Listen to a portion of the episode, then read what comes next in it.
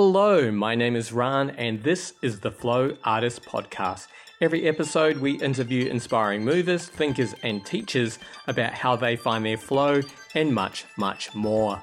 If you practice or teach yoga, movement, and meditation, then you are in exactly the right place. I hope you're having an absolutely wonderful day. I've got so much to tell you though, so I'm going to jump right into it. Today's episode is a recorded conversation between myself co host Joe Stewart, and guest Amy Wheeler. Amy is a yoga therapist, a sports psychologist, and the developer of Optimal State System of Health and Healing. Amy is also president of the board of directors to the International Association of Yoga Therapists. Amy is clearly a leader in the field of yoga therapy, so this is a conversation you'll want to hear. We speak with Amy about her journey of discovering yoga and how she came from a background in sports psychology to eventually become a yoga therapist. We learn about anxiety, the relationship between anxiety and sleep, and how yoga and yoga therapy may help. We get a great reminder of the scope of practice of yoga teachers and therapists and how we can best serve students or clients who may be struggling. We were extremely excited to get the chance to speak with Amy, especially as she'll be heading over to Australia to present her workshop Assessing and Balancing the Human System Yoga, Yoga Therapy, and Psychology. This is happening at Abbotsford Convent in Melbourne this August the 9th to the 11th and will be an incredible workshop, I'm sure. In fact, Joe decided she wanted to book herself in as soon as we finished recording the episode, and I followed along soon after.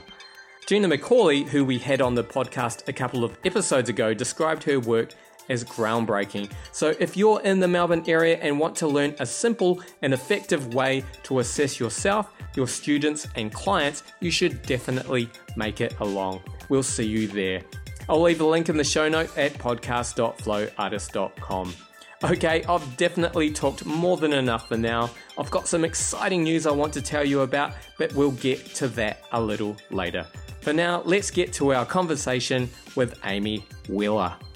I grew up in the United States in the Midwest, and I was what they call a PK, a pastor's kid. And my father, you know, was very involved in the church and the Christian church. And I grew up in a small town with lots of cornfields. And, you know, we had this saying that bad news will beat you home because the town was so small that by the time you did something on one side of town, that news would get to your parents before you could ride your bike across town. so I grew up in a very quaint, quiet, lovely neighborhood. And I felt by the time I graduated from high school and especially from college, it was just too small for me. I really needed to see the world. I needed to explore different world religions and see different cultures. And that's when I really started to travel the world more. When I was getting my PhD in psychology, I became a sports psychologist and I traveled all over the world with the United States sports teams. So if there was a World Cup somewhere or, you know, a national team game somewhere preparing for the Olympics. So there was a good 10 years where I traveled the world. And that's the last time I went to Australia was as a sports psychologist with the USA women's field hockey team. And we were competing for the World Cup. So that was, I don't know, maybe 20 years ago that I did that. Oh, and oh, fantastic. Yeah. So I'm looking forward to coming back to Australia this August and experiencing it as a grown woman. Before I felt like I was kind of a kid bopping around over there. So I'm not sure how much more of my story you want me to tell, but. Oh, no, that's great so far. And I'd love to know when you discovered yoga and how that became part of the picture. I guess in my late 20s, I went through a, a, pretty hard breakup. And that's right around the time that that book was coming out, like Eat, Love, Pray, and the woman, you know, goes to India and finds herself. I think maybe my breakup was before her book, but it was it was kind of that feeling that, well, I'm just going to gotten involved in yoga and I'm going to go to India and see what's over there. And when I got there, although I had been practicing more of an Iyengar style yoga and kind of an Ashtanga style here in the US, when I got over there, I discovered Yoga Mandiram that was more like a medical clinic called the Krishnamacharya Yoga Mandiram. And I realized, wow, yoga can be used as, as medicine, as therapy. And so, right there on the spot, I got so interested in yoga therapy that I kind of left behind my Ashtanga and Iyengar roots. Not that they don't have therapeutic systems, also, they do, but at the Krishnamacharya Yoga Mandiram, that's all they did was kind of this therapy yoga. So that was in 2001. And I've never looked back since. I've been to Chennai seven different times for three to six weeks at a time, and then studied, you know, in this tradition in Europe and in the United States, and fallen in love with yoga therapy or yoga as therapy. And so, when you discovered that, were you already a sports psychologist at that time? I was. So, I had already been doing world travels as a sports psychologist for 10 years at that point. And it, it, may sound strange, and I hope this doesn't offend anyone, but I had gotten kind of tired of the sport culture where. Oh, where it was all about winning? Well, not just all about winning, but also everyone getting so drunk every single night, mm-hmm. including the coaches, and kind of an old boys club and a lot of misogyny and yeah, patriarchy. Yeah. I, I, just I felt at some point like I'm a grown woman. I don't need to put up with this stuff anymore. so what I always said was I never quit sports psychology. I just started doing it on normal people and calling it yoga therapy. I was actually one of the reasons I asked that question was I was wondering if how much of what you already were practicing as a sports psychologist in like was there a mindfulness component to it or already any breath techniques or I was wondering how different it was from the yoga therapy that you ended up moving into. It's actually completely like 95% overlap. I mean, even back then, I would take a Yoga Sutra of Patanjali and translate it into sports language and give them this really amazing philosophical koan to think about for their golf game. Oh, fantastic. Uh, I was always teaching long exhale breathing to the athletes to soothe their anxiety. So it's it's 100% 90, 95% overlap really just a different language. You have to whoever you're working with translate it into a language that they can understand. And that seems to be a real feature of your practice now your ability to take the yoga therapy principles and really adapt them to the person that you're working with. And i've just got this lovely little quote from your website which sounds beautiful Amy's strength lies in taking very complex systems of thought and breaking down problems into language and exercises that are simple to understand. This allows her to guide her clients into solutions almost immediately. I'd love to kind of explore into that a bit more. And is this just naturally something that your brain does, like the, the way that you figure out the world? Or is this something that you've really cultivated over time? That's a great question you know in in yoga we talk about your blueprint coming into this life your mahat. And what what ancestrally do you bring? What are your what's your dna what's your ayurvedic dosha? These types of things. And i i truly feel i was brought into the world to be a teacher and to take very complex systems and break them down into simple digestible bites that people can chew up and understand and use almost immediately. So it's just how my brain has always worked. I've always been able to take a complex system and break it down and deliver it pretty easily and quickly. And so maybe that's one of the gifts I was born with, but it seems to work really, really well as a teacher to be able to do that. And probably getting my PhD in psychology, specifically educational psychology, probably helped even refine that more. Would you like to give us an example, maybe in your practice, where someone has come in with a whole lot of complex issues and the way that you would work with that as a yoga therapist? I'll just say most people come in with one issue that has nothing to do with what they really want to work on. So they come in and say, Oh, my back hurts, and I have some sciatica. So upon the first lesson, it looks like you're working on a low back pain and sciatica. But then two to three sessions in, you realize they have major financial problems. They think their spouse is cheating on them. You know, they, they start to open up and, and you see, wow, that this is a, a human being who's suffering on multiple layers. And no wonder they have back issues and sciatica. So then what we do is we try to figure out are they in so much pain that they, that they need pacification to even be able to make it through the day? And if it's pacification, then I'll choose one set of goals and the tools that will meet those goals. But if the person seems strong enough to handle going after the cause without being pacified first, then we'll set different goals and choose very appropriate tools to meet those goals. Most of the time, when people are suffering like that, they need pacification for a month or two before they're strong enough to move into the really deep work of shifting their lives. So that's a very generic view, but it kind of gives you an overview of, you know, theory that actually comes from ancient Ayurvedic texts, which is the, the words for what I'm describing are shamanam and shodhanam, and then taking them through this step by step process to set goals and choose appropriate lifestyle changes and yoga techniques that are going to really help them achieve their goals, hopefully quickly and efficiently Yes, yoga therapy, you're quite uniquely positioned because if you were practicing as a psychologist, you wouldn't get the person who just came in with a sore back who actually has a whole lot of deeper things to work on because yoga therapy has a physical component as well. I can imagine that sometimes people would be a lot more open to seeking help for a physical issue than a mental health issue. Is this your experience as well? 100% people want physical pain, physical problems to be gone, and they don't feel embarrassed about a sore knee or a low back problem.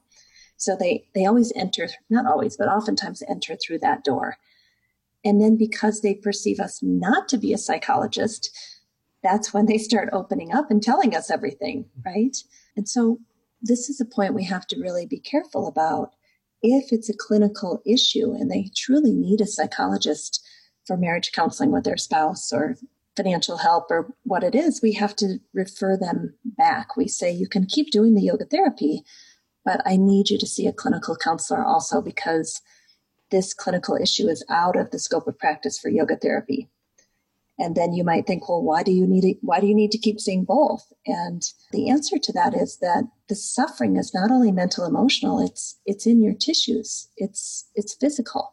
So I can help you work through physical, mental, emotional pain in a different way than, say, the psychologist. But when you do the two together, it really, really is efficient and helps you kind of transform more quickly, I think, as opposed to just talk therapy. It seems to me that there's maybe a, a somatic component that is missing and you, you stay in your head, you stay intellectualizing the problem instead of embodying a new way of being in the world and, and feeling different in this world. I hope that makes sense. Oh, yeah. And sounds like such an amazing and powerful process as well. Like it must be a very rewarding process for you just to watch people go from existing in pain and struggle to blossoming in the world as you kind of move and breathe with them, and often, of course, as well as they attend to these other areas in their life. I'd love to hear a little bit about your process as a yoga therapist because I know that you have had a very traditional training at the Krishnamacharya Yoga Mandiram, but you're quite renowned as well for thinking outside of the box with some of the things that you do with your clients. So, could you describe to us what might happen in someone's first visit and then the kind of homework that you might set with people or what your process is like? I like to take from Western psychology and neuroscience, from the latest in health behavior change research, from Ayurveda, from yoga, from philosophy. I guess I'm I like to tie it all together. And even though my main modality is Krishnamacharya yoga, I, I'm probably more open than most to bringing in some of these other areas of study and research. So when a person comes in, I will put them through a, a full hour assessment. So that's going to be from the ancient texts. I will assess, we call it a klesha. There's five kleshas. Do any of the five causes of suffering or the five kleshas seem to be prevalent in this person. And then again, through the ancient texts, we have, you know, mapped out nine obstacles that are keeping people from moving forward. And through interviewing them, determine, hmm, do they have any of these obstacles that seem to be very prevalent? There's another part of the ancient text that says, here are the four main symptoms of suffering. And then I'll look at, huh, do they have any of those four symptoms of suffering showing up? Then I'll do an analysis of, I don't know how to explain it, but we call it the gunas. It's like how their mind works. And we'll look at is their mind overexcited? Is their mind agitated? Is it anxious? Is it overwhelmed? Is it super focused? Is it perfectionistic? Is it controlling? Is it lethargic and lazy and depressed? So we have from the ancient texts these different ways to look at the mind. And we also have from the ancient texts different ways to look at the body. So this is where it differs from a traditional psychotherapy practice Whereas in psychotherapy, they might be using all the tools and assessment and diagnostic things laid out for psychology. We actually don't use any of those. And I think it would be out of our scope of practice to do that.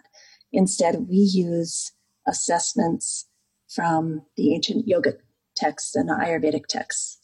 So after they go through this hour long assessment, then at the end of the session, I ask them, what is what's most important to you? What is causing you the most suffering? And let's say they say, I've got five problems going on, but the most important one is insomnia. I can't do anything if I can't sleep. So then we'll set a goal together and we'll try to, I'll write a practice that helps them address their insomnia. And I might see them a week later and refine that practice. And then hopefully within 30 days, we, we have the insomnia taken care of and then maybe we move on to the second goal that they have. Now I want to work on more flexibility in my hips and low back. Okay, let's do that. So it really, I, I allow the client to, to tell me what their life goals are. And then through my assessment and through my knowledge of all the different tools we could use to get them there, we write a daily practice and a, what I call lifestyle medicine routine. Okay, you'll get up in the morning at this time and you'll scrape your tongue and then you'll have some hot water with lemon and then you'll get on your treadmill and then basically we'll help them map out an appropriate lifestyle medicine routine based on the ancient yoga and ayurvedic texts Sounds great. I really like as well the way that it's very much based around what their goals are rather than just what your perception of what they need is. Like it's a, something that you come to together as a team. Exactly. This is not, you know, when I say assessment, I've chosen that word carefully because it's a co negotiation. You know, it's not me diagnosing. It's not me having a hierarchical position where, oh, I see this is wrong with you. I want to fix it. Mm-hmm. It's more of a relationship where the person says, Hey, I'm, I'm suffering in this area. Do you have any ideas? And I, I call it the guide on the side, right?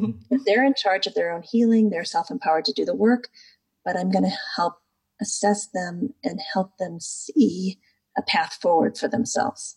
I'd love to go back into the. You touched a little bit on insomnia, and I'd love to ask you more about that because we actually have quite a few regulars here at our studio, and I know quite a few friends as well who struggle with insomnia. And I heard you mention on another podcast the powerful connection between insomnia and anxiety and how sleep really affects everything in our lives. So, would you like to talk a little bit more about that? Yes, I have to say that if anyone who comes to me with areas in their life that they want to improve, if insomnia is on the list, I ask them how they would feel if we address that first. Because when you're exhausted the next day, you're going to eat really junky food. You're probably gonna, not going to want to exercise. You're not going to be sharp for work. I just feel like sleep is the foundation of human flourishing. That if you're not getting sleep, there's not a very good chance you can flourish in this life. So oftentimes when I suggest that, they say, Oh my God, that would be wonderful. Please help me with my sleep. They know that, but they've kind of given up. They've, they thought, well, this has been going on 20 years. There's no fixing it. They've accepted it as the new normal. And I have to tell them like, no, that's not normal. we need to work with you. So what I see a lot of is people who are only getting three or four or five hours of sleep, or maybe not you know, consistent sleep, meaning they wake up too many times in the night, or they wake up at three o'clock and can't go back to sleep, they do feel anxious the next day. They haven't had enough kapha in their system. And that goes, you know, that's a word from Ayurveda, but it's kind of the stabilizing, holding kind of energy that your body needs. That's why we need sleep is to stabilize us. And if you only get 50% of your stabilization energy for the day because you can't sleep, you're going to be destabilized the next day. And that creates things like anxiety.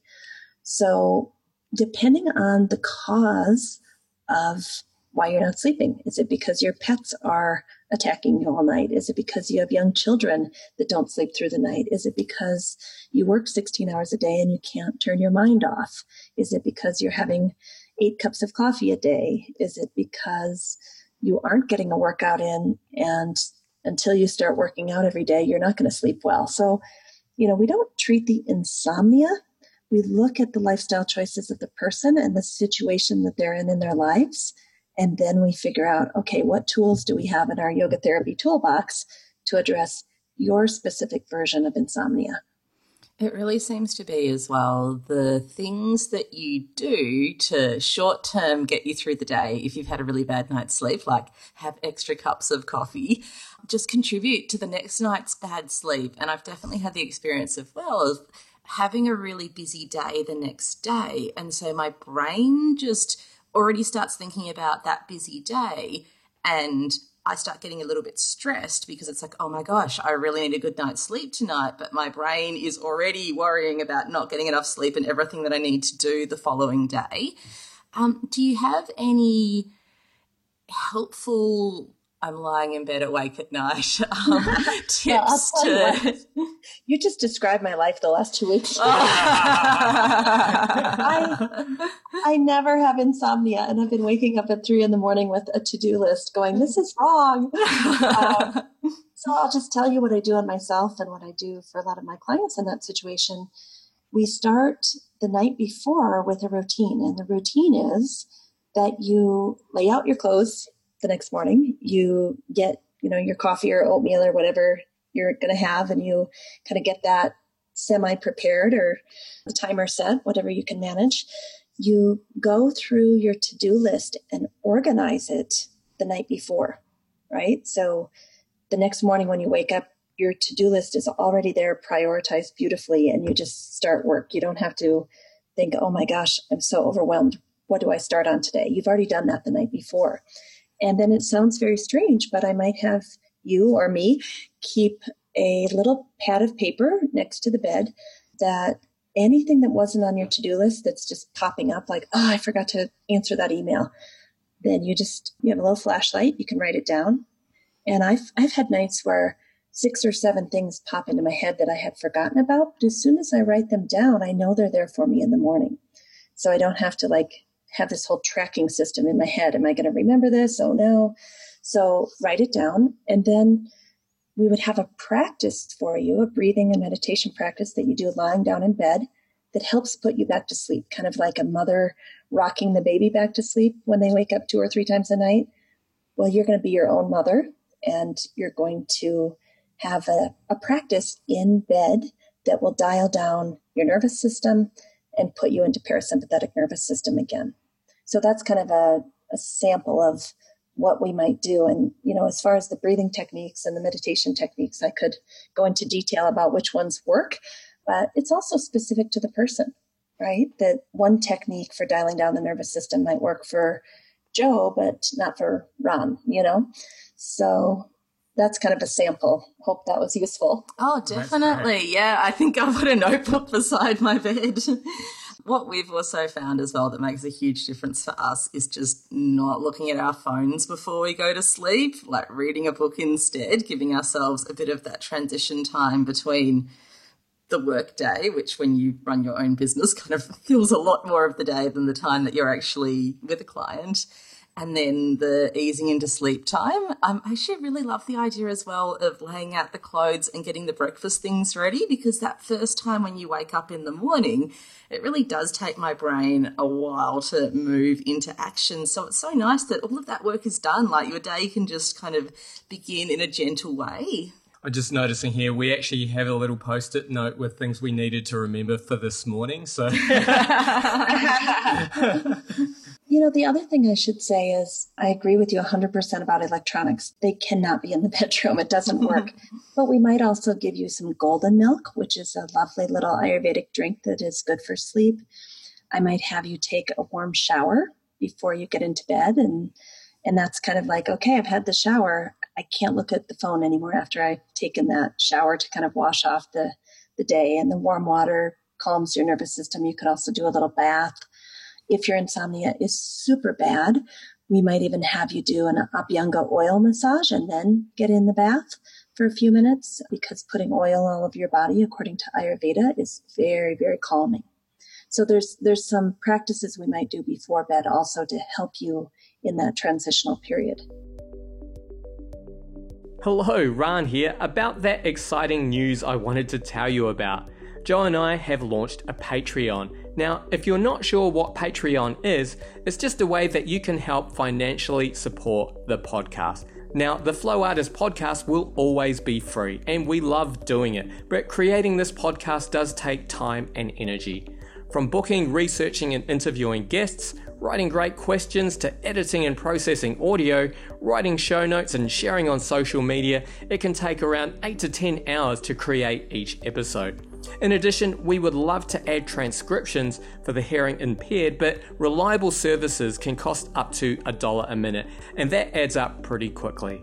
Now, for just $1 a month, you can help us continue to make this podcast, and higher tiers will get access to exclusive content from Joe, myself, and some of our guests. For more information, go to our website, podcast.flowartist.com, and I'll leave a link in our show notes. All right, let's get back to our conversation with Amy Wheeler.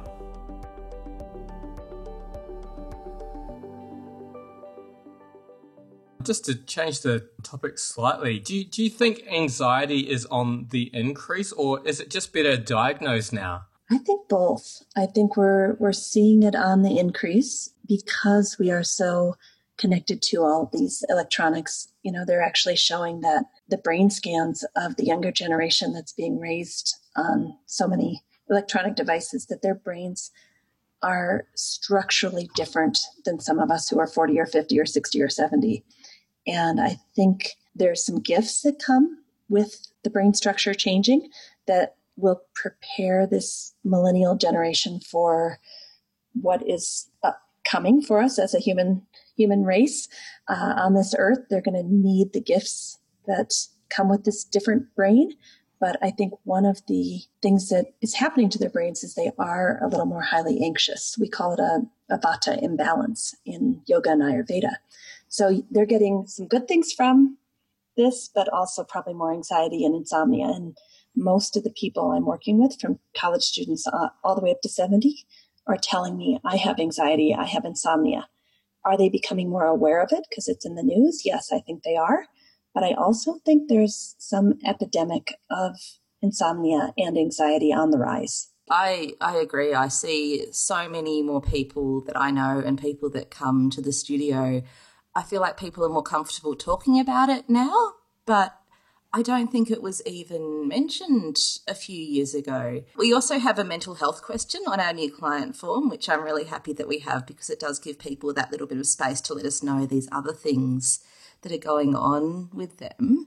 I just want to ask you though so, when you're talking about the brain scans, what changes have they noticed and what is the things that could be beneficial to us as well as the not so helpful effects? The best TED talk I can tell you that really just woke me up on this was a man called Daniel Amen, and it's spelled Daniel, D A N I E L, and his last name is spelled like Amen, A M E N. And he has like a 20 minute TED talk I would recommend that everyone go check out. Maybe you can put it in the show notes. But he's done 80,000 brain scans. Uh, he's located in Southern California.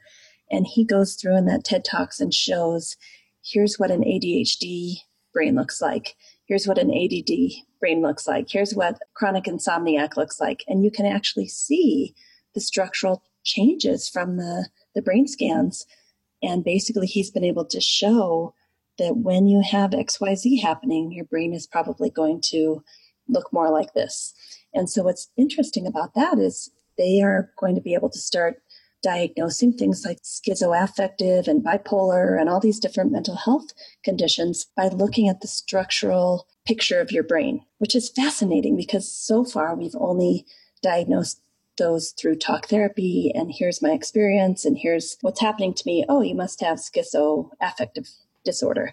And now we're starting to like have empirical proof of what this looks like. And oh, wow, your brain is moving in that direction. Yeah, I guess it's just like you'd have an MRI for a shoulder issue or an right? x ray to look at a broken bone. Exactly. Just returning back to knowing that you have people working with anxiety in your yoga class, like in a group class.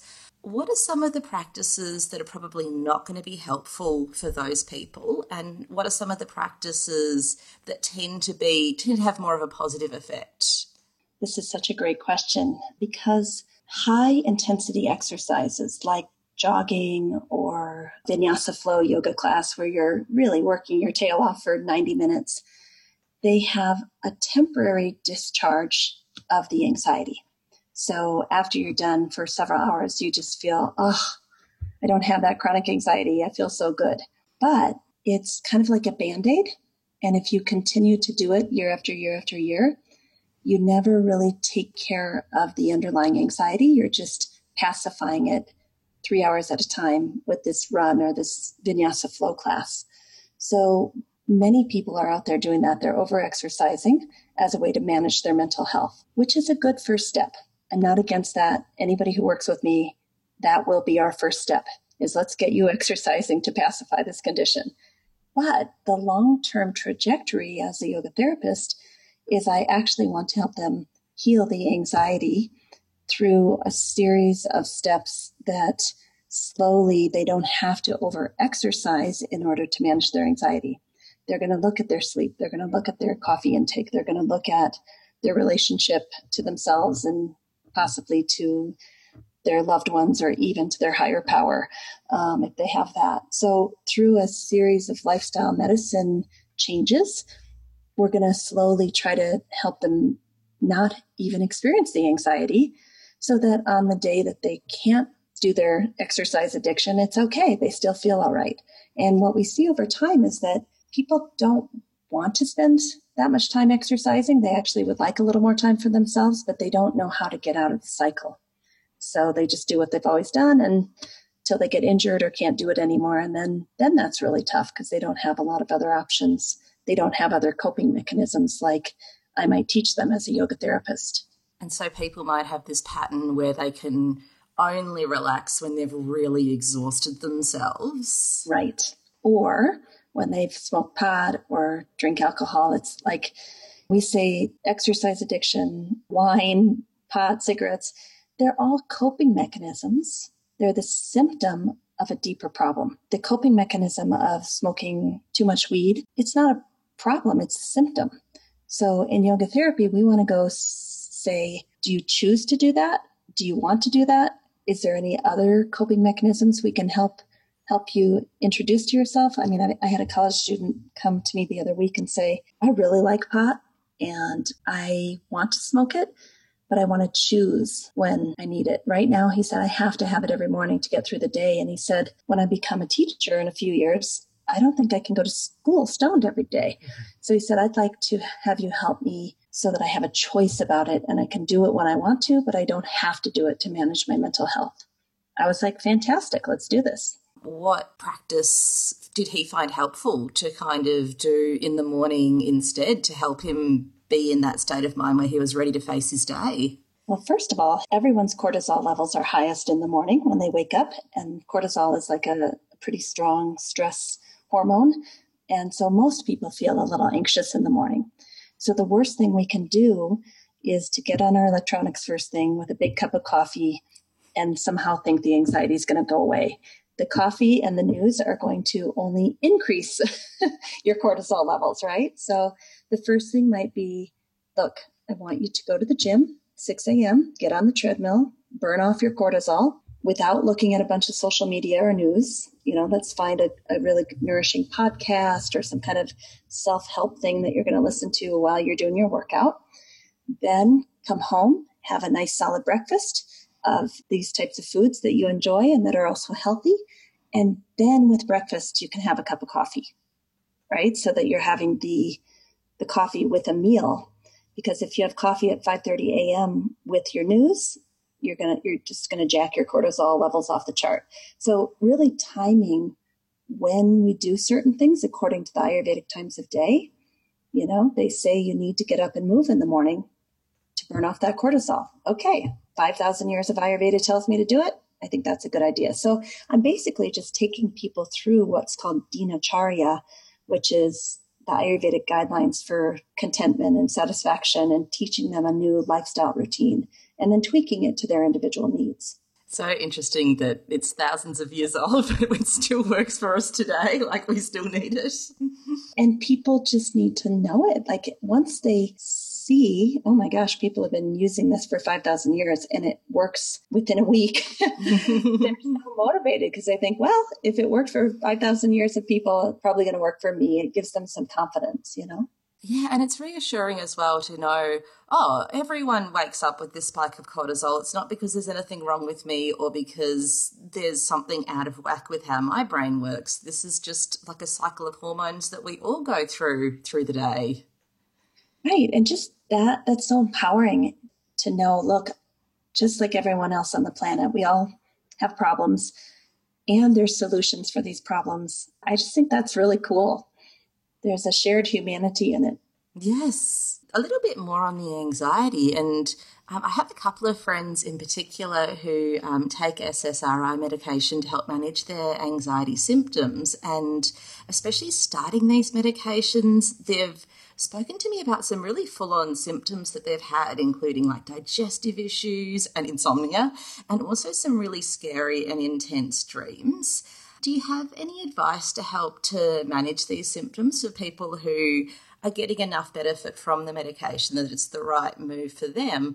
But it's like managing the medication symptoms is a whole nother set of challenges. Yeah, that's a great question. So, we as yoga therapists don't want to be accused of practicing medicine. So, our take on it is your medication is between you and your doctor, and yoga therapy is complementary medicine.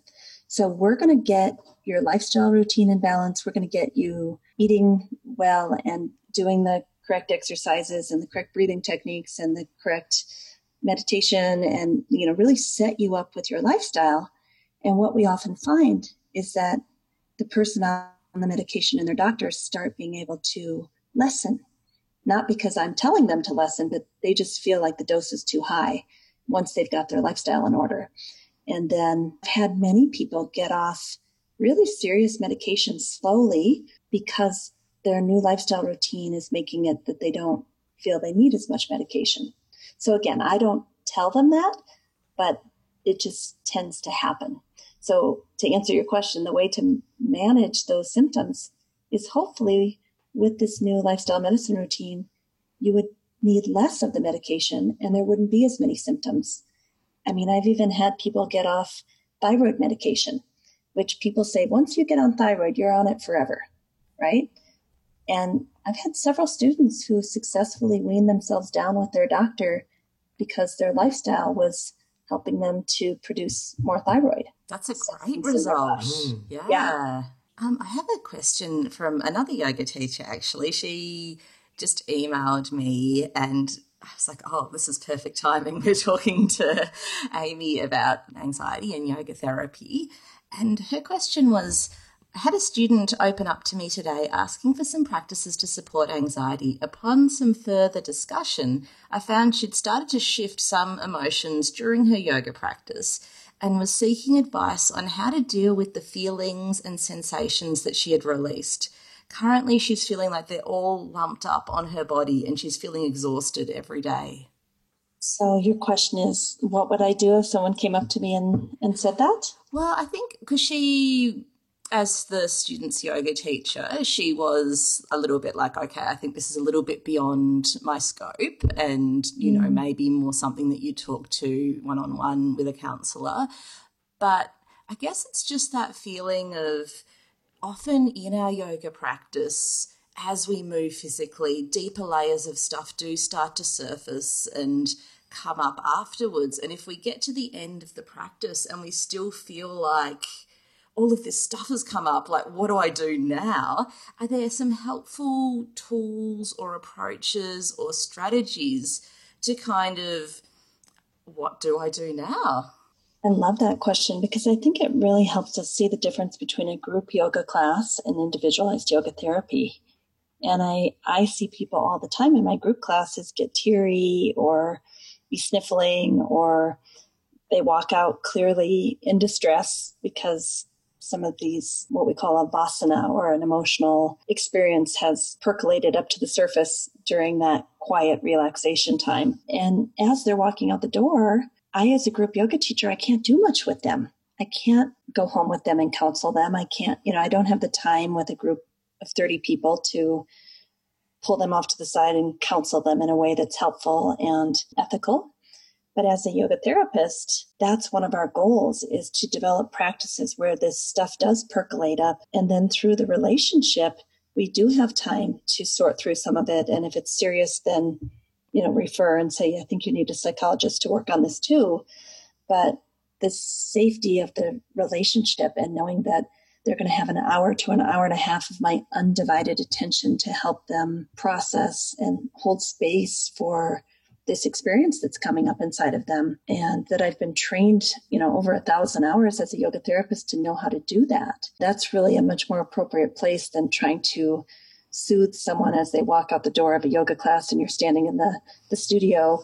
There's another class waiting to come in. Yeah. Right, right. It's just not possible to to do what we really need to do. And so I guess it's a different level expectation for that teacher as well, just to know that some things are not your scope as a group yoga teacher. Some people really do need a one on one session or a session with a yoga therapist. Like, there's not a magical thing we can say at the end of that group class that's going to help everyone feel okay. My take might even be it's unethical to open that can of worms even if you bring them to a coffee shop and say, I'll take an hour of my time for free to listen to what's going on with you, I'm not even sure that's ethical. If you don't have the skills to actually help them, you haven't been trained in that area, and they're having these expectations that, you know, you've had 200 hours of yoga teacher training and, and you're somehow qualified to, to go deep with them like that. I just think the whole thing sounds like an ethical nightmare to me. I just refer, you know, in group classes, if I see someone suffering, I say, especially to my college kids that I teach, did you know we have free counseling on, on campus? And I have a stack of the counselor's cards. And I say, I really think you'd be well served to go see a counselor. So I, I right there have my referral cards sitting there ready to hand out if I see that in a group class. Absolutely. Like this is the next step. This is a possible next step. If this is some things that you're obviously struggling with, that's a great strategy. If they say they, well, I'd like to do yoga therapy with you, then I'm open to that too depending on the issue. Sometimes as well, it's not even something like often that student will just grab you at the end of class and it's not even a lot let's go to the coffee shop. Like they'll just start going into all of those deeper layers of things then and there. And it can be a, a, challenge because it's a sign that people really trust you and they feel comfortable with you and they've got a lot out of your class that they want to share these things with you. But it's a lot as a yoga teacher, and sometimes you're not equipped to deal with it, and sometimes there literally is another class walking in the door as they're sharing this stuff with you. So I think it's really good to be mentally prepared to be able to refer on as you do with your cards, or I guess just to have some strategies in place ahead of time so that you can be there for that person in a way that's appropriate and scope of practice, and you're not just feeling overwhelmed and flustered by this person's wave of emotions. Yeah, so I think there's a way to give empathy and comfort for a few minutes and and say, I see you, I hear you. It's clear that you're suffering and I want to get you the help that's appropriate, not help that's inappropriate, right? So acknowledging not not just like pushing them out the door, get out of here, but acknowledging yeah, yeah. acknowledging their suffering and saying, This is serious enough that it deserves someone's undivided attention with you. It's not a, you know, we're standing in the gift shop area type of conversation that doesn't do it justice or, or hold sacred space for that person to actually process and digest whatever is coming up for them. So you can frame it in a really nice way that, look, I want you to help do your work in this area, but this setting at this moment probably isn't going to be great for you to do your work. you work with a lot of people and probably you do get a lot of their emotions coming in. So I was wondering if you have any practices that you personally find helpful for your own self care and well being. Yeah, I, I just taught what's called a community day yesterday, where we have people just come in and we do lectures and practices and eat together. And and they said, Amy, what do you do for for your self care, for your emotional well being? And I pulled up my calendar. I have an iCalendar on my Mac, and I have it color coded for orange is the color that I'm using for all my self care, and blue is for this, and purple is for that, right?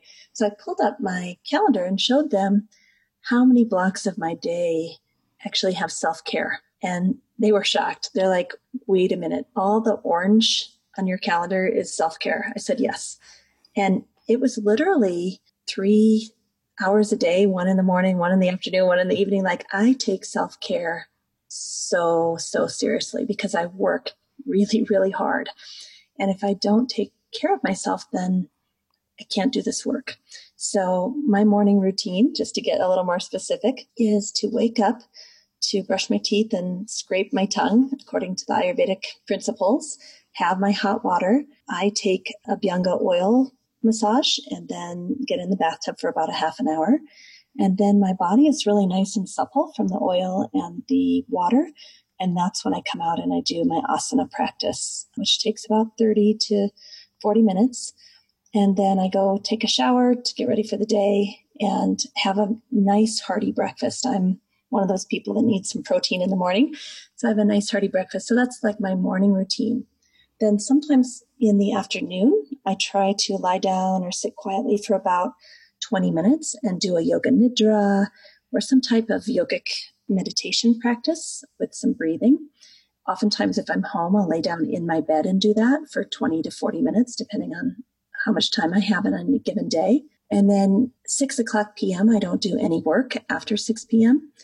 I try not to. Mm-hmm. And I have a whole evening routine that sets me up for a good night's sleep, which might involve a second bath, uh, a second practice around. I love a foam roller, so a lot of times I'll oh, me too do an evening, uh, you know, twenty minutes on my foam roller, so I feel like I've had a nice massage before I get into bed. Like you said, I try to stay off technology at night. Uh, I try to spend time with my animals and my husband in the evenings, like really good quality, fun time. You know, walking the the dog under the stars for half an hour, that kind of thing. So almost every day, that's really my self care routine, what you just heard. Oh, that sounds great. And I think some of the challenges that people have around self care is they feel like it's something they have to spend money on, like getting a massage. Mm. And all of those are just things that you can do for yourself, even the massage. So exactly. Yeah. Uh, and I don't, I don't spend a lot of money on any of this. I, I try to keep it very minimal. And I try to, when I counsel people, I want things that aren't going to cost them an arm and a leg. I don't try to sell them supplements. I don't try to get them to come more often because it needs to be self empowered. It really needs to be things that they can do on their own to transform their lifestyle. And there's a lot of healing modalities out there that you have to come to someone to receive it. But yoga therapy is one of those things that once you learn your daily routine, you should be able to do it without me having to pay me once a week or once a month, you know, hopefully until a new problem comes up, you might not see me for two or three or four months. Yeah, that's great. You're making yourself obsolete in a nice way. exactly. And and to me that's important because who who does have money to spend seeing someone every single week? It's a big cause of stress in people's lives as well, financial stress. So the last thing you want to do is add to that. Right. Right. As you mentioned at the start of the conversation, you'll be in Australia later on this year. Would you like to talk to us about the workshop that you'll be doing? Yes, I'm so excited. I've been invited to Melbourne and uh, Lee Blaschke and Janet Lowndes uh, have invited me, and they'll be my co teachers. And we're basically going to target it towards yoga teachers, yoga therapists, psychotherapists, people in the field of mental health. And we're going to show them a basic system for how do you assess someone according to the ancient yogic texts. And then what are the basic tools and techniques that you would use when you see someone is out of balance in any particular area. And the reason it's applicable to those people in mental health is I think a lot of this stuff could be done by a counselor, right? It could be done by a psychologist. You don't even have to be a yoga teacher to or a yoga therapist to do it. So we've tried to make it broad enough that it would the, the workshop would be very valuable to a number of different professions and basically helping them see how to assess someone and then what are the main tools you would use to help them balance their mind and their body and their lifestyle. So, maybe the description that you gave about your own assessment process when you meet someone new is it taking people through the details of that so that that's something that they can apply as well? 100%. That's, you know, when Janet and Lee and I planned this workshop, we said something very tangible that people can come out of this workshop with and a useful tool that they can add to, you know, whatever it is they already do so we're, we're keeping it very tight and teaching really specific assessment techniques so that you can master it in two and a half days and actually go out and use it. That sounds great.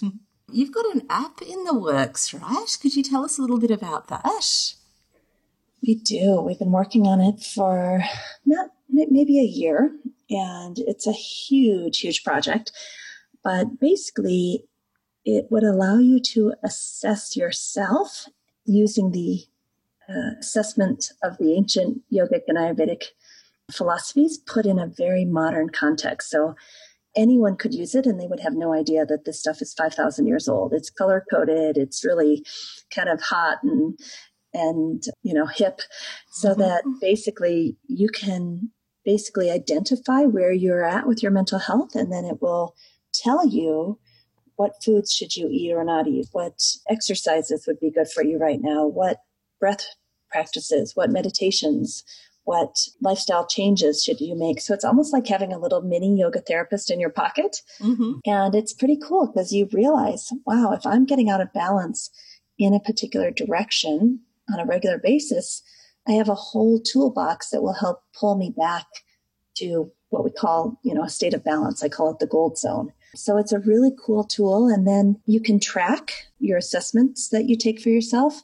Do I feel better in the morning? Let's look at the last month and what do my mornings look like? Oh my gosh, I'm always anxious in the morning. Or which nights have I been so wide awake at 10 o'clock I can't go to sleep kind of thing. And then you can also look at the summary of different seasons. Do you have more trouble in springtime versus summertime? And that's also from the ancient Ayurvedic texts. So basically, it's taking all these ancient theories and philosophies and putting it in a very hip, modern app on your iPhone and Android. Mm, and making it very accessible for people. Right. And the other thing is, we're going to make a feature where you can share your results with your psychologist or with your yoga therapist or even your mom. Maybe your mom wants to know how your mental health is. So we'll, we'll have a feature where you can allow people to come in and see how you're doing. Yeah, sounds great. Out of everything you've learned through your life and career and what you're teaching and sharing with other people, if you could distill it down to one core essence, what do you think that would be? Mm, there's probably a lot, but the one that just came to my mind that I personally had to journey through, and I see most of my clients journeying through, is that you are worth taking time to do self care I know I've been through periods of my life where I'm a workaholic and I think I don't have time to do all this self care stuff that my yoga therapist is recommending. But what I actually found is that when I made myself a priority and I realized that I will be a better version of myself, I will show up differently in the world, more effective if I take the time for self care. That's what I wanted. And so helping people to understand that taking that hour for yourself in the morning is not a luxury. It actually will put you three steps ahead of where you would have been if you didn't take that hour of self care, because now you're showing up as a completely different person. And people are more attracted to your emotional stability and they see the light shining out of you and want to work with you. People who before would have walked right by you thinking you were kind of flaky or something. So it's it's like you're worth making this investment in yourself so that you perceive the world differently, you show up differently, and frankly, you become a more productive, effective version of yourself. Oh, I think that's such an important message for mm, all of us to hear. Yeah, beautiful. Thank you. Well, thank you so much for speaking with us today. It's been a really great conversation. I think I'm going to have to bring some of these things into my life yeah, as we well. both are. Yeah, yeah, definitely. So, so thank you very much. It's been really good talking to you. And it'll be so great to meet you when you come to Melbourne. I am so excited. I am so grateful to Lee and Janet, and I'm so grateful for the two of you for having me on your podcast. And oh, it's absolute pleasure. To, yeah, I look forward to meeting you in person. I hope you enjoyed our conversation with Amy. Again, I can't wait to go to her workshop in August, and hopefully, we'll see you there. So, one thing I forgot to mention about our Patreon supporters at higher tiers get a one time shout out on our podcast and added to the supporters page on our website. And it just turns out that we already have a few. I would like to thank our supporters Anita DiCarlo, Gina McCauley of Yogahara in Bendigo, Guy and Kira Stewart, Guy Milner, and finally Nicole Blythe of Go Slow Yoga here in Melbourne. Thank you guys so, so much. We really appreciate it.